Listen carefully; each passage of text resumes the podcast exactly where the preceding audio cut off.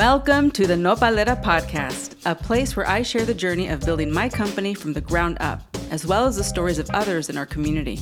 I am your host, Sandra Velasquez, founder of Nopalera, a culture forward brand that celebrates and elevates culture.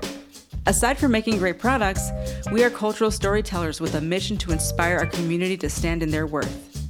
In this podcast, you will hear a mix of solo and guest episodes around the entrepreneurial realities of building a company. I launched Nopalera from my Brooklyn apartment with no outside funding while working three jobs, raising my child in the middle of the pandemic at the age of 44. Thank you for joining me on this journey. I hope it inspires you to live boldly. What do you do when you decide to finally go freelance after a career in marketing only to have the world shut down due to a pandemic? Well, if you're Andrea Campos, you commit to your craft, you draw, and you post every day for 100 days. The result of this dedication landed Andrea an illustration opportunity for a new children's book co authored by none other than Jimmy Fallon and Jennifer Lopez. Andrea is a Mexican American New York Times bestselling illustrator and creative storyteller with a passion for bringing stories to life through vibrant and playful artwork. This was such a fun conversation with Andrea as we discovered we had many parallels in our journeys of starting over and being the children of immigrants, and that pressure to succeed not only because we have the opportunity, but for our ancestors can't wait for you to hear this conversation. Hi, Andrea. Great to see you. Welcome to the Nopalera podcast. Hola, Sandra. Thanks for having me. I'm really excited to be chatting with you today. We were just chatting before we started recording about how parallel our career paths have been since COVID. Neither one of us had our businesses, you know, that people now know us for pre 2019. So I'd love to start there. I've listened to your other interviews and, and read other things, you know, about your story and that moment where you decided you're going to become a freelancer mm-hmm. and you're going to go out on your own and then the world shuts down. Yeah. that fateful moment. yeah.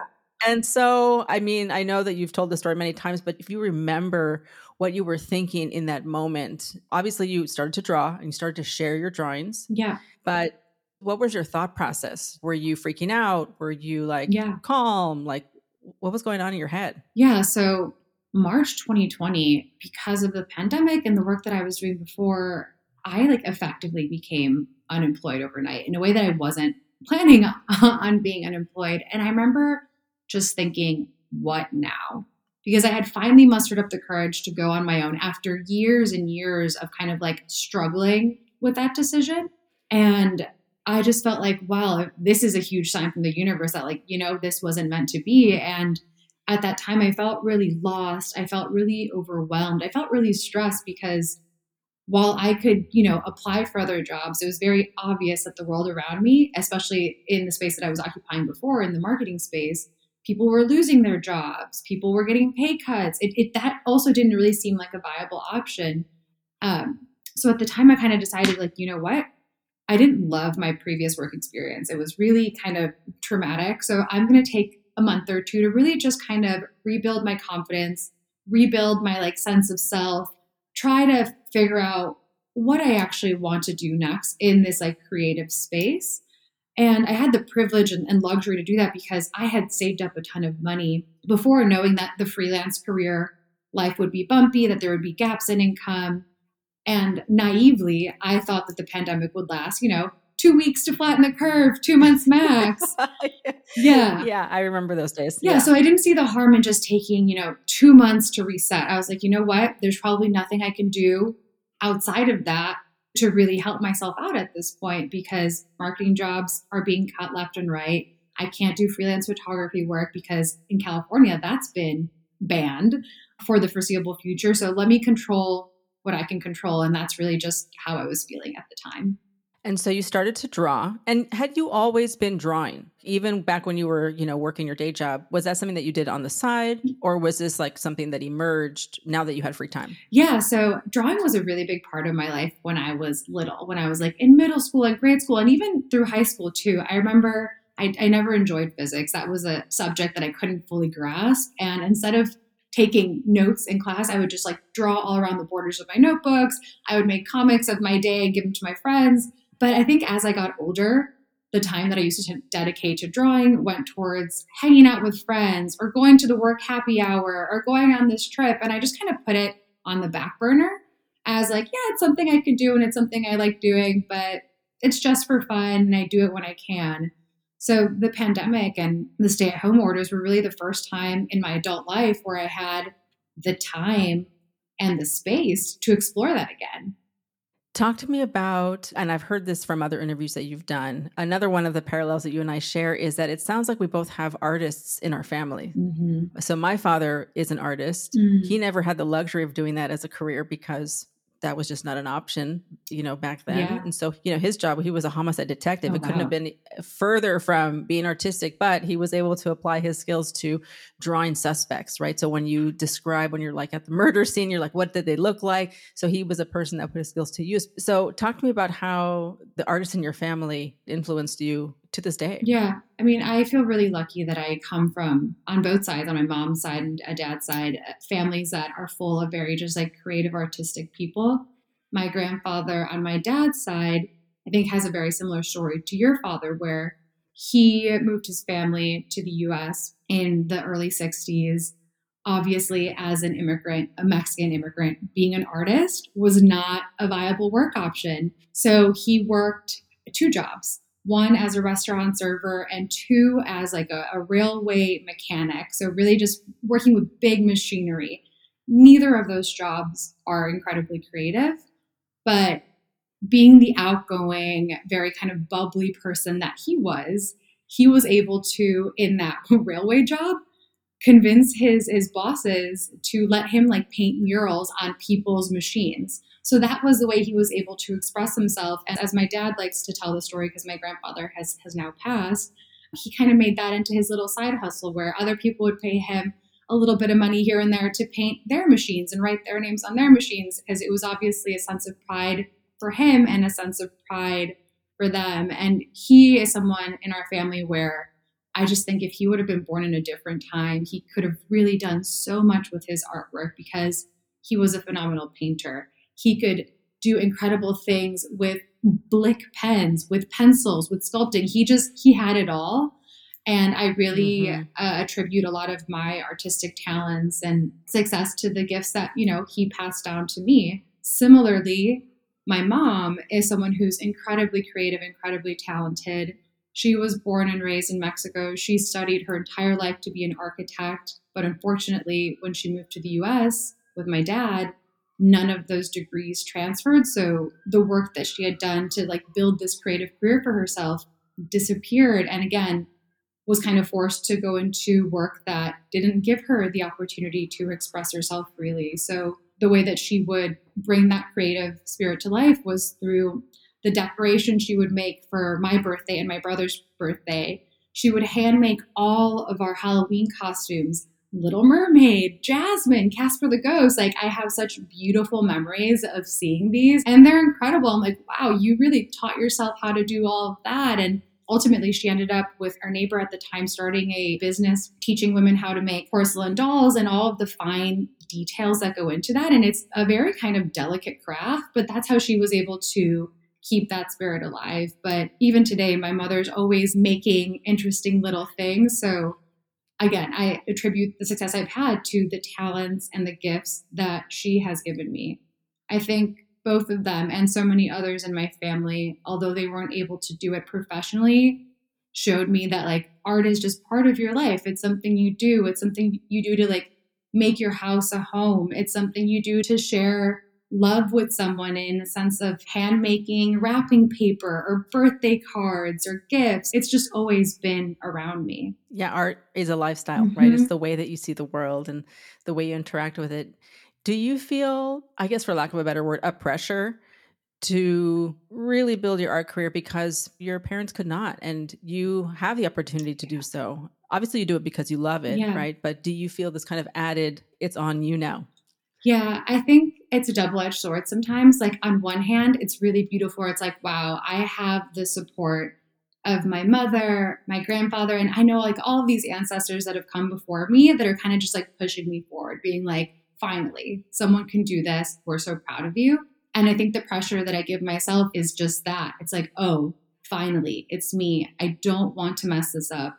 I know that not everyone gets an opportunity like this, and I need to do my best to keep that door open or push it open a little bit further so that other children of immigrants, other Latinas, other Latinos can kind of create that space for themselves. And that can be hard sometimes too, because I think as artists, you're supposed to give yourself the space to fail and to make mistakes.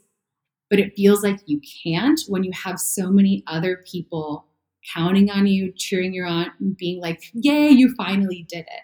Yeah, a hundred percent. And I feel the same way. Yeah, I, was about to say. I feel the same way. I'm sure you can relate to that. Because when you win, you're not just winning for yourself, you're winning for the community. Mm-hmm. And so everyone is counting on you to succeed. You need to be the proof that it's possible. Yeah. I mean, I carry that pressure too. Like Nopalera succeeding is not just about me, you know, or it's not just about the revenue. It's like we need to show that this is possible, that you can be a Latina illustrator writing bilingual children's yeah. books and be successful. And that is a career path that other people can also aspire to, right? Yeah. All right. So I want to rewind back to so it's the pandemic. You're starting to draw amazing that you had built this savings like in preparation for your new freelance life but obviously this did not go how you initially planned you weren't planning on the world shutting down so you're starting to draw in your house and you decide to start sharing online, right? To share your mm-hmm. drawings. What was going through your mind at that time? Was it just purely therapeutic? Like, I'm just going to draw and share? Or were you like, I'm going to draw and like hope that someone sees these? Maybe this will lead to something. Did you have any expectation at that point? Yeah. When I started my account, Drea's Doodles on Instagram, my goal really was just like, oh, I want to feel connected with the world again. We're all isolated. I feel so alone these are funny, these are silly. I hope that they bring levity to whoever is experiencing them on the other side.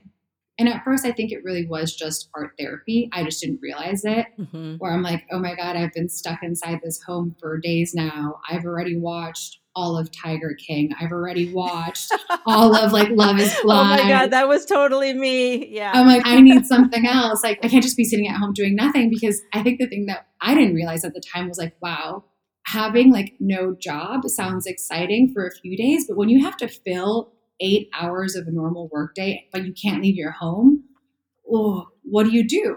Right. So I think Drea's Doodle started, at least for me, from a place of wanting to build community and also give myself something to do that that add a little bit of structure in my life where it's like, all right, for the next 100 days, I'm going to draw every day and I'm going to post it online. I'm not going to be precious about it. It's just for fun. It's just to show the world that I'm okay. Wink, wink. But like, am I? I don't know.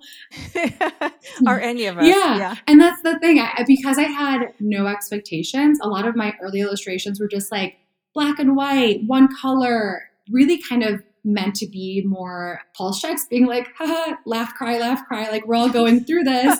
and people connected yeah. with that because we all felt that. Yeah.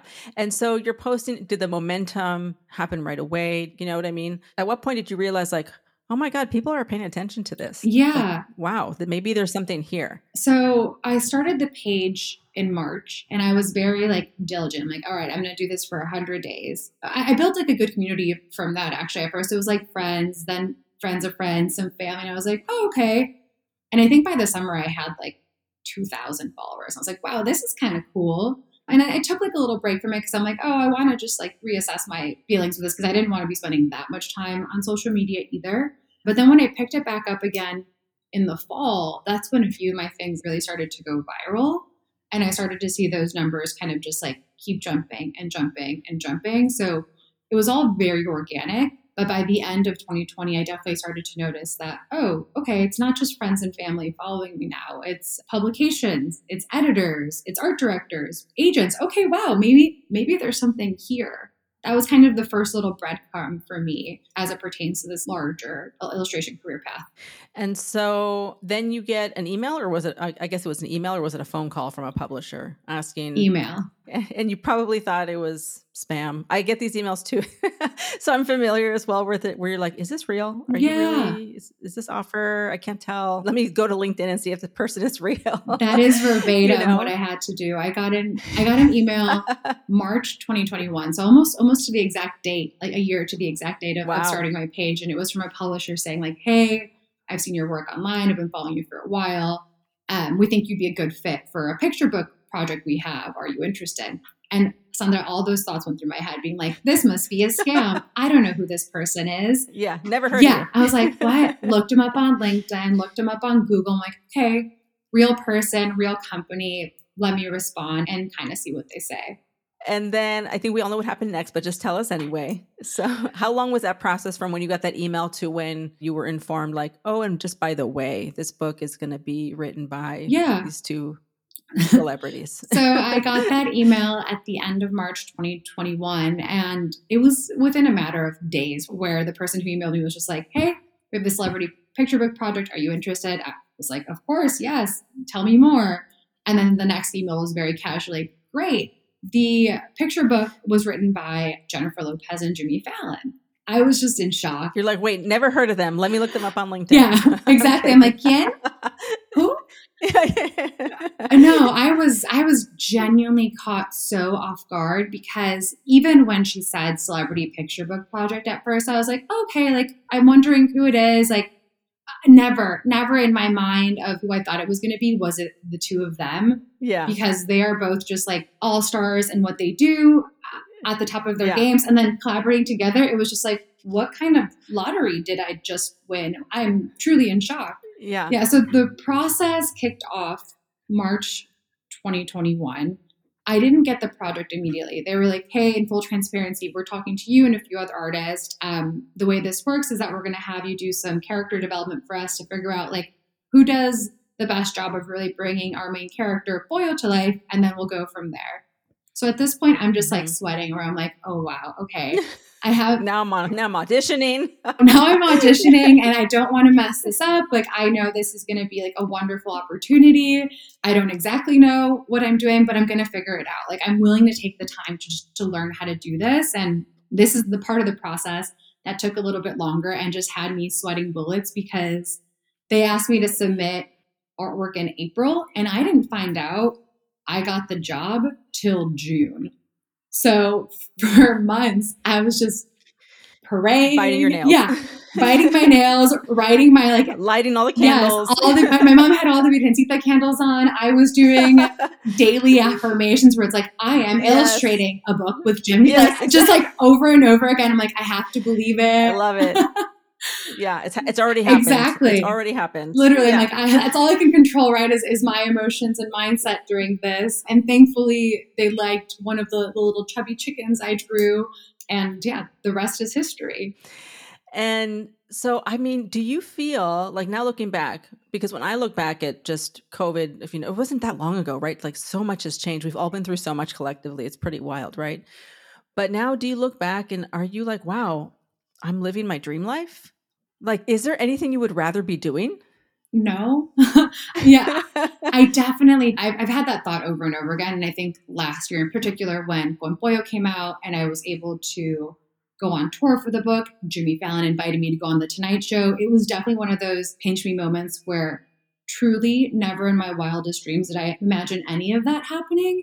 And just to know that a few years before, I was feeling incredibly lost and unsure of myself and my abilities in March 2020. And to see that by 2022, I was in this brand new world, right? Being fully embraced by the publishing space, Con Pollo ending up on the New York Times bestseller list, me being able to like just go on tour and on, on television and share my story. I was like, wow, I, I truly never imagined any of this happening, but I feel so excited and so grateful that I'm now being given the opportunity to live out my dreams, my creative dreams. And I can't wait to see like what else this road has in store for me.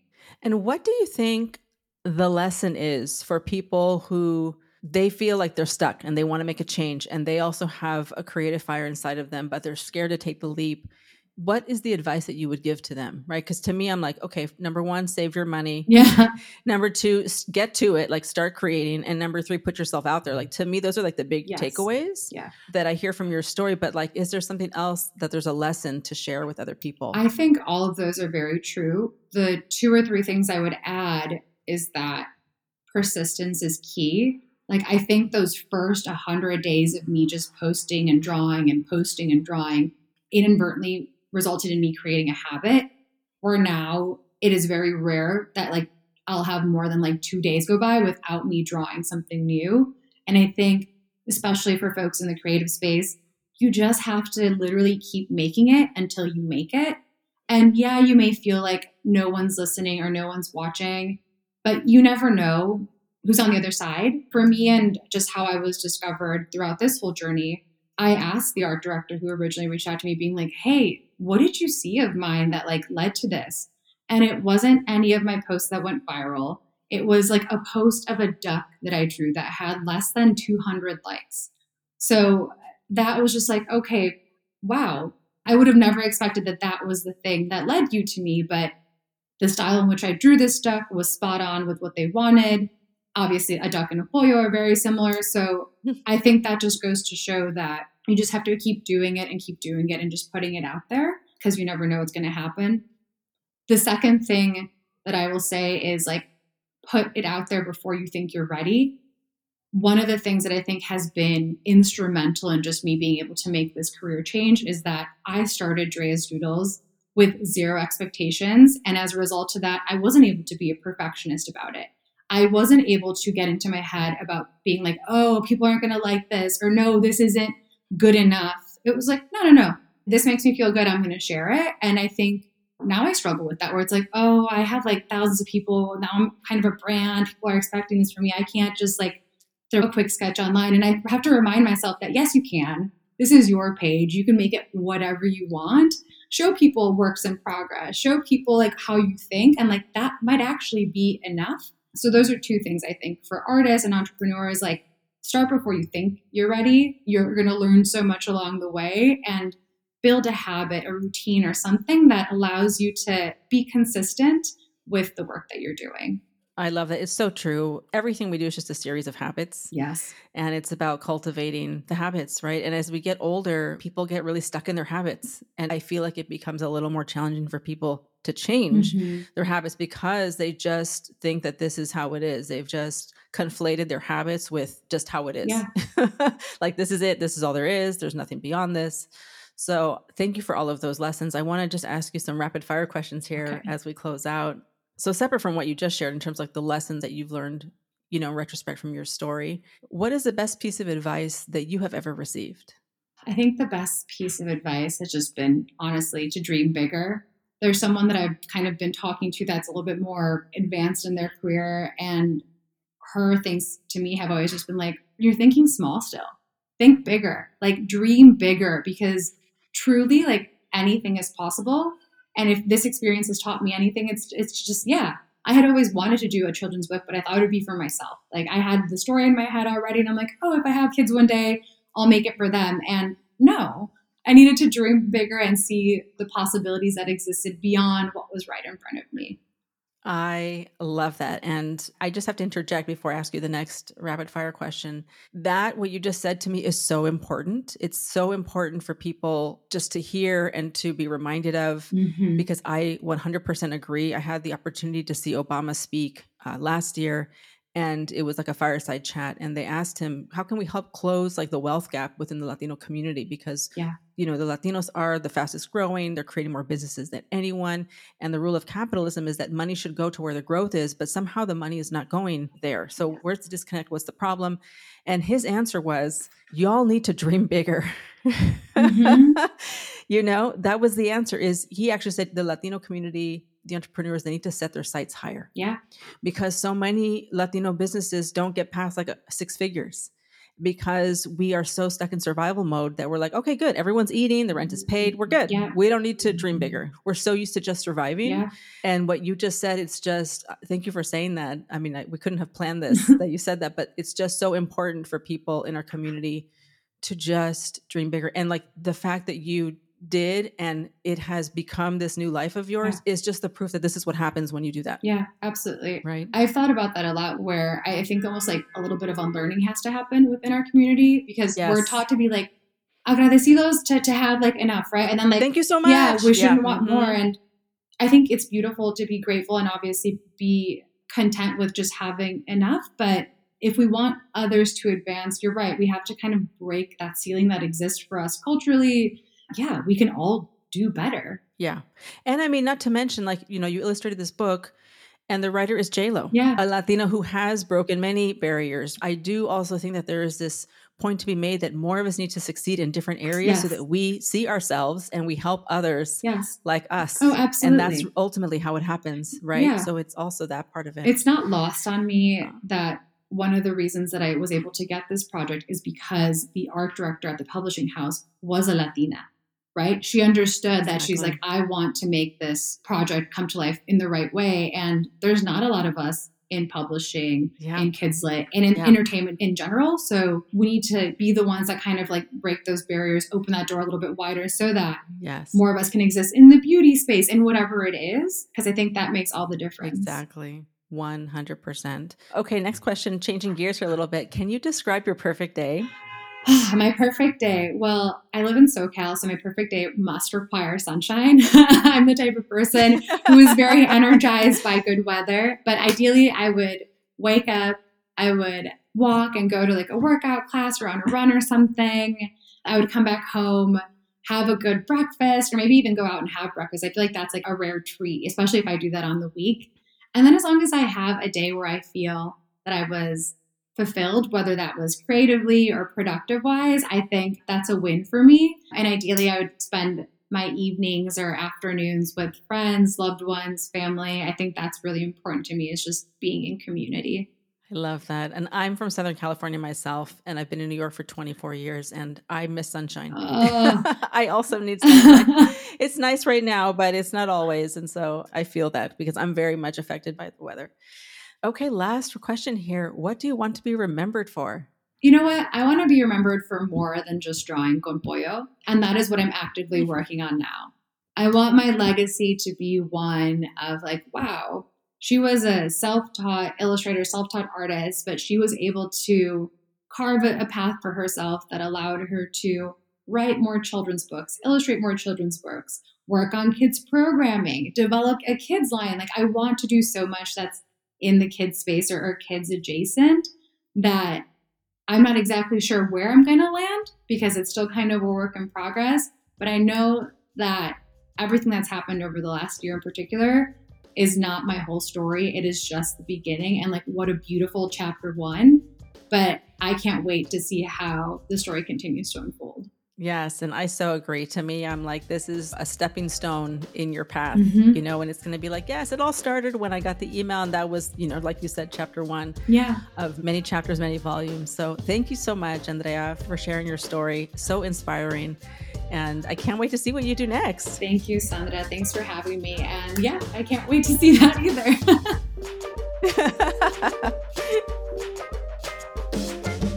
Thank you for being here with us. Remember to leave us a review on whatever platform you are listening from.